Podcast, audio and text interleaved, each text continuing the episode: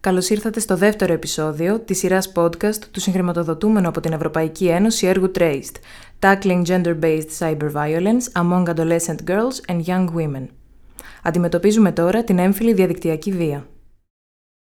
Γεια σας, καλώς ήρθατε σε αυτό το podcast. Ε, είμαι μαθήτρια της Δευτέρας Λυκείου και έχω υπάρξει θύμα σεξουαλικής διαδικτυακής βίας. Με τον όρο σεξουαλική διαδικτυακή βία ε, εννοούμε όταν ένας τρίτος άνθρωπος, είτε είναι φίλος, είτε είναι αγόρι, είτε οποιοδήποτε, σε εκθέτει σεξουαλικά στο διαδίκτυο. Εγώ θα ήθελα να σας μιλήσω για τη δική μου ιστορία, η οποία ξεκίνησε κοντά στην τρίτη γυμνασίου με πρώτη ηλικίου, όπου ε, είχα έρθει κοντά με ένα αγόρι στην ίδια ηλικία με μένα ε, σε φιλικό επίπεδο, δηλαδή δεν ε, μου είχε δείξει κάποια σημάδια ε, διαφορετικά εκτός του φιλικού. Ε, και κάποια στιγμή αρχίσαμε να μιλάμε από μηνύματα στο Instagram, σε φωτογραφίες όμως, εναλλάσσαμε φωτογραφίες και μιλάγαμε μέσα από τις φωτογραφίες, που το κάνουν πολύ νέοι αυτή την εποχή, Είμαι σίγουρη ότι το ξέρετε. Στέλνεις στον τοίχο, γράφεις ας πούμε για τι κάνεις. Ε, τη στέλνεις φωτογραφία. Στέλνει ο, ο, ο άλλος πάλι τον τοίχο, λέει καλά είμαι εσύ, με μηνύματα. Απλά είναι σύνηθε τώρα ε, να στέλνουν φωτογραφίες αντί για μηνύματα. Γιατί μπορείς να δεις και τον άλλον και όλα αυτά. Επικοινωνείς το ίδιο, απλά με φωτογραφίες, δεν, δεν έχει καμία διαφορά. Όπου κάνεις μια απλή συζήτηση, δεν είναι απαραίτητα κάτι σεξουαλικό ή κακό ή οτιδήποτε. Ε, άπειρα άτομα το κάνουν, ας πούμε. Ε, και κάποια στιγμή, ε, από εκεί που μιλάγαμε τελείως στο φιλικό επίπεδο, δηλαδή τα νέα μας, λέγαμε ε, και όλα αυτά και το σχολείο συζητάγαμε κτλ το πήγε, άλλαξε η συμπεριφορά του προς εμένα και άρχισε να το πηγαίνει προς το σεξουαλικό κομμάτι. Δηλαδή άρχισε να μου στέλνει πιο προκλητικές φωτογραφίες και αυτός νόμιζε ότι επειδή μου έστειλε αυτός είχε την απέτηση και μετά από εμένα να στείλω κι εγώ φωτογραφίες. Κατάλαβα αμέσως ότι άλλαξε τελείως η συμπεριφορά του και ότι από το τελείως φιλικό το πήγαινε προς το πιο προκλητικό. Ε, για παράδειγμα, μπορεί να μου έστελνε, από εκεί που μου έστελνε, ας πούμε, το πρόσωπό του μισό ή το, το δωμάτιό του, ξέρω εγώ, τους στίχους και αυτά, ε, μου άρχισε να μου στέλνει φωτογραφίες που ήταν χωρίς μπλούζα, που ήταν με τον μποξεράκι και μου έστειλε ας πούμε ε, τα πόδια του για να φανούν άλλα πράγματα από αυτά που έπρεπε να φανούν και τα μηνύματά του άρχισαν να έχουν ας πούμε πιο προκλητικά emojis ή από εκεί που δεν έβαζε καθόλου emojis άρχισε να βάζει ε, δηλαδή αυτά τα μικρά πράγματα που το, κατα... το κατάλαβα αμέσως ότι το πήγαινε προς τα εκεί. Ε, από τη στιγμή που το κατάλαβα αυτό και μου ζήτησε να του στείλω και εγώ τις φωτογραφίες, μου έλεγε τι φοράς τώρα και του έλεγα, ξέρω εγώ, τι να φοράω, μπιτζάμες βράδυ, ήταν μπιτζάμες φόραγα. Όχι τίποτα, ρε παιδί μου, δεν, δεν το είπα με προκλητικό τρόπο, του το είπα τελείως τι να φοράω, του λέω πιτσάμε φόραγα, δηλαδή. Ε, και μου λέει να τις δω. Του λέω δεν χρειάζεται. Και όσο με ρώταγε και με πίεζε να του στείλω άλλα πράγματα από αυτά που ήθελα να του στείλω, τόσο πιο πολύ νευρίαζε. Όσο εγώ του έλεγα όχι, τόσο πιο πολύ νευρίαζε αυτός. Ε, και μετά πήγε στο κακό κομμάτι. Δηλαδή με πίεζε πάρα πολύ να του στείλω πράγματα τα οποία επειδή μου τα είχε στείλει αυτός θεωρούσα ότι ήταν σαν ανταμοιβή του να το στείλω και εγώ; Δηλαδή ότι ήταν απαραίτητο να το στείλω. Αφού μου έστειλε θα το στείλω. Δηλαδή δεν γίνεται να μην το στείλω. Έτσι πίστευε. Ε, μπορεί να μου έλεγε έλα δεν θες να, ε, να περάσω καλά κι εγώ κι εσύ ή δεν θέλεις να, να υπάρχει μια άλλη επίδραση διαφορετική. Σοκαρίστηκα. Γιατί δεν το περίμενα από αυτόν τον άνθρωπο που δεν μου είχε δείξει ποτέ τέτοια σημάδια να φτάσει στο σημείο να κάνει κάτι τέτοιο.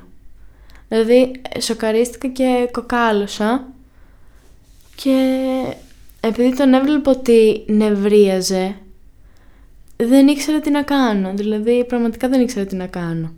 Μου δημιουργούσε τέτοια πίεση ότι μήπως το κάνω όντως λάθος, μήπως πρέπει να κάνω κι εγώ κάτι.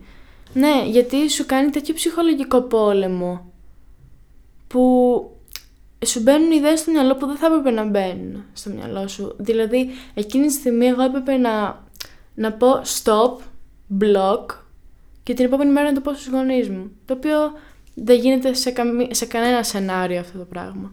Δηλαδή, θεωρώ ότι κανένας δεν το κάνει αυτό. Δυστυχώς. Ό,τι και να υποθεί. Πάρα πολύ κακό γιατί οι περισσότερες ε, θεωρώ φοβούνται. Και είναι απολύτως λογικό. Αφού και εγώ, αφού με απειλούσε ότι θα κάνει κακό σε μένα, ότι θα κάνει κακό στις φίλες μου, ότι θα κάνει κακό στην οικογένειά μου, με, με άρχισε να με απειλεί. Άρχισα να το γνωρίζω καλύτερα και ουσιαστικά με πρόδωσε με αυτόν τον τρόπο. Με πίεζε, με πίεζε, με πίεζε. Ε, όσο του λέγα όχι τόσο νευρίαζε και νομίζω εκεί πέρα ε, ήταν που άρχισε να με απειλεί ότι θα με χτυπήσει. Δηλαδή από εκείνο το σημείο και μετά, αφού το είπα δέκα φορές όχι, άρχισε να με απειλεί ότι θα κάνει κακό σωματικά σε μένα, στην οικογένειά μου και στις φίλες μου.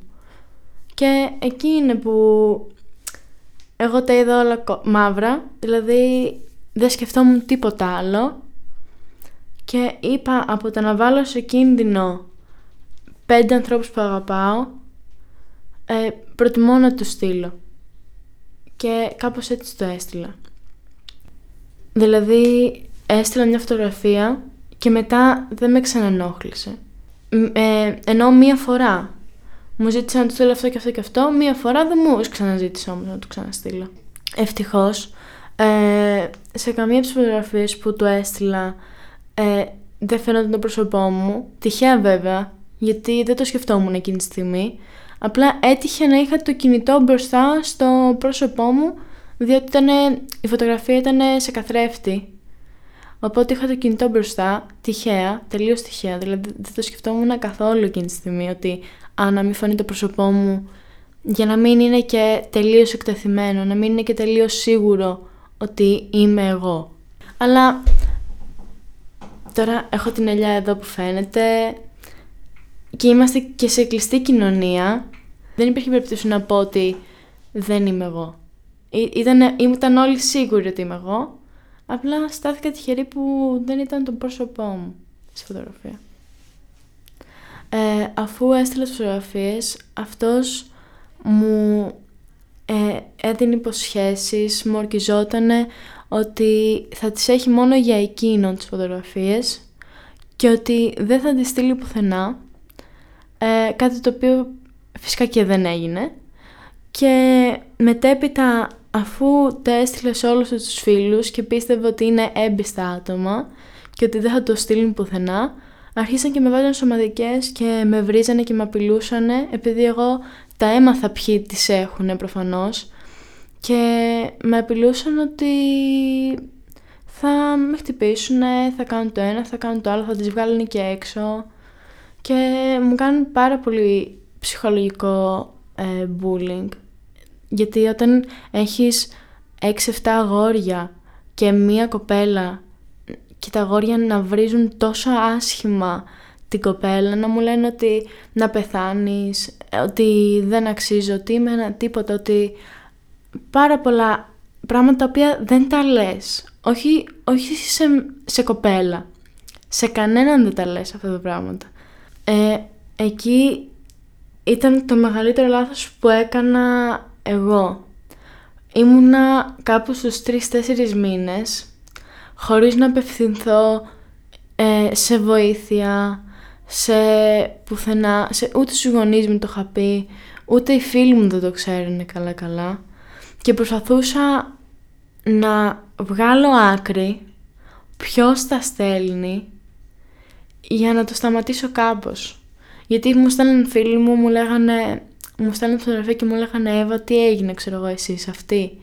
Ή ε, μου λέγανε δεν μπορούμε να είμαστε φίλες πλέον γιατί ε, σε λένε έτσι θα μας λένε και εμάς έτσι λόγω των φωτογραφιών μου.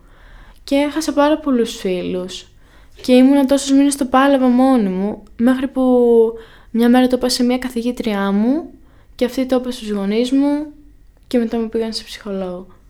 Γιατί δεν έβγαινα από το σπίτι, ε, δηλαδή έκλαιγα κάθε μέρα, όλη μέρα. Είχα ε, ε, οριακά δηλαδή στα όρια της κατάθλιψης, αυτοκτονικές στάσεις, δηλαδή ήταν πολύ χάλια, δεν με έχω ξαναδεί τόσο χάλια στη ζωή μου. Με έβλεπαν ας πούμε στον δρόμο και με κοιτούσαν τόσο έντονα που ένιωθα ότι με βλέπουν μέσα από τα ρούχα μου, επειδή έχουν δει κάτι τόσο προσωπικό σου. Όταν σε κοιτάνε, ας πούμε, στον δρόμο, νιώθεις λες και βλέπουν μέσα από τα ρούχα σου, δηλαδή βλέπουν κάτι τόσο προσωπικό σου, που είναι πολύ ντροπιαστικό να το βλέπουν όλοι και να το ξέρουν όλοι ότι α, έχεις αυτές και αυτές τις φωτογραφίες. Ε, ήμουν πάρα πολύ τυχερή διότι οι γονείς μου ε, ήταν πάρα πολύ υποστηρικτικοί και ε, με βοήθησαν πάρα πολύ. Δηλαδή μετά από αυτό με στείλανε σε ψυχολόγο και μιλήσανε και με τους γονείς του παιδιού οι οποίοι ε, τον στείλαν στην Αθήνα σε άλλη πόλη διότι έκανε κακές παρέες και καλά και αυτά του κάνουν μεταγραφή στην Αθήνα και για να με ενοχλεί εμένα ακόμα γιατί άμα έπαιρνε τόσο μεγάλη έκταση στο θέμα μπορεί να μου έκανε και χειρότερα. Και τον στείλα στην Αθήνα και μου βρήκανε ψυχολόγο γιατί πραγματικά δεν ήμουν καλά ψυχολογικά καθόλου. Ε, και θεωρώ ότι από εκεί και πέρα άρχισα να βλέπω μεγάλη αλλαγή στον εαυτό μου. Θεωρώ ότι όλα τα παιδιά πρέπει να πηγαίνουν στο ψυχολόγο ανεξαρτήτως άμα έχουν περάσει κάτι τέτοιο ή αν δεν έχουν περάσει κάτι τέτοιο γιατί είναι το καλύτερο πράγμα που έχω κάνει ποτέ για μένα ο ψυχολόγος. Ε, δεν είναι ντροπή. Ε, καθόλου όμως, δηλαδή δεν είναι καθόλου ντροπή, όλοι πρέπει να πηγαίνουν στο ψυχολόγο. Ε, είτε ξέρουν ότι έχουν προβλήματα είτε δεν το ξέρουν ότι έχουν προβλήματα. Και από εκεί πήγε όλο καλύτερα. Και είμαι κάπως ευγνώμων που έγινε αυτό. Γιατί αν δεν γινόταν μπορεί και να μην ήμουν τόσο δυνατή και να μην ε, ήξερα πώς να διαχειρίζομαι κάποια πράγματα. Έγινε. Δεν μπορώ να κάνω κάτι. Δεν μπορώ να γυρίσω πίσω το χρόνο. Άμα κάτσω να κλαίω και να στεναχωριέμαι για κάτι που έγινε, έπρεπε να βάλω το πόδι μου κάτω και να πω «Ωραία, έγινε. Οκ, ξεπέρασέ το κάποια στιγμή θα ξεχαστεί. Και δεν είμαι και η μόνη που το έχει πάθει. Οπότε ούτε, ούτε πρώτη, ούτε τελευταία. Θα πρότεινα στα παιδιά της ηλικίας μου, γιατί πιο πολύ στα παιδιά της ηλικίας μου συμβαίνει αυτό, τη σημερινή εποχή, να έχουν τα μάτια τους 14, δηλαδή να προσέχουν πάρα πολύ με ποιον μιλάνε και από πολύ πολύ μικρά πράγματα να μην τα γνωρούν καθόλου και από εκεί να πιάνονται γιατί από πολύ πολύ μικρά πράγματα μπορείς να καταλάβεις τον άνθρωπο που έχεις απέναντί σου. Και από τη στιγμή που θα γίνει δεν θα πω να μην στεναχωριούνται γιατί δεν έχει νόημα να πεις σε κάποιον που στεναχωριέται μη στεναχωριέσαι. Ε, να μιλήσουνε πραγματικά να μιλήσουν όσο και να φοβούνται, όσο και να ντρέπονται, ε, να βρουν κάποιον άνθρωπο, ε, ε, φίλοι είναι αυτό, γονείς, ε, κάποια υπηρεσία αρμόδια για αυτό το πράγμα, ε, οποιοδήποτε, ακόμα και να πιάσεις έναν άγνωστο και να του πεις αυτό το πράγμα, να μιλήσουν, γιατί όχι μόνο θα νιώσουν καλύτερα που το έπανε σε κάποιον τρίτο, αλλά και μπορεί πραγματικά να βοηθηθούν και να βρουν το δίκιο τους. Γιατί πολλές περιπτώσεις μπορείς να βρεις το δίκιο σου από, αυτό, από όλη αυτή την ιστορία. Ε, ευχαριστώ πάρα πολύ που με ακούσατε. Ε, ελπίζω να βοήθησα τα κορίτσια και τα αγόρια γιατί αυτό το πράγμα δεν έχει φίλο. Και στα κορίτσια και στα αγόρια συμβαίνει. Ελπίζω να βοήθησα τα παιδιά της ηλικίας μου να πάρουν ένα μάθημα για το, το, να, τι να μην κάνουν και τι να κάνουν άμα συμβεί ε, σε αυτούς ή αν συμβαίνει σε αυτούς. Το TRACE στυλοποιείται από το Κέντρο Ευρωπαϊκού Συνταγματικού Δικαίου, Ίδρυμα Θεμιστοκλή και Δημήτρη Τσάτσου, την Action Aid Ελλάς, το CODECA, Center for Social Cohesion Development and Care, το CSI, Cyber Security International Institute, το Fondazione Carolina και το Πανεπιστήμιο της Λιουμπλιάνα. Το επεισόδιο χρηματοδοτήθηκε από την Ευρωπαϊκή Ένωση, το πρόγραμμα Πολίτες, Ισότητα, Δικαιώματα και Αξίες. Ωστόσο, οι απόψεις που εκφράζονται είναι μόνο του ή των συμμετοχόντων και δεν αντικατοπτρίζουν απαραίτητα εκείνες της Ευρωπαϊκής Ένωσης. Ούτε η Ευρωπαϊκή Ένωση ούτε η χορηγούσα αρχή μπορούν να θεωρηθούν υπεύθυνες για αυτά.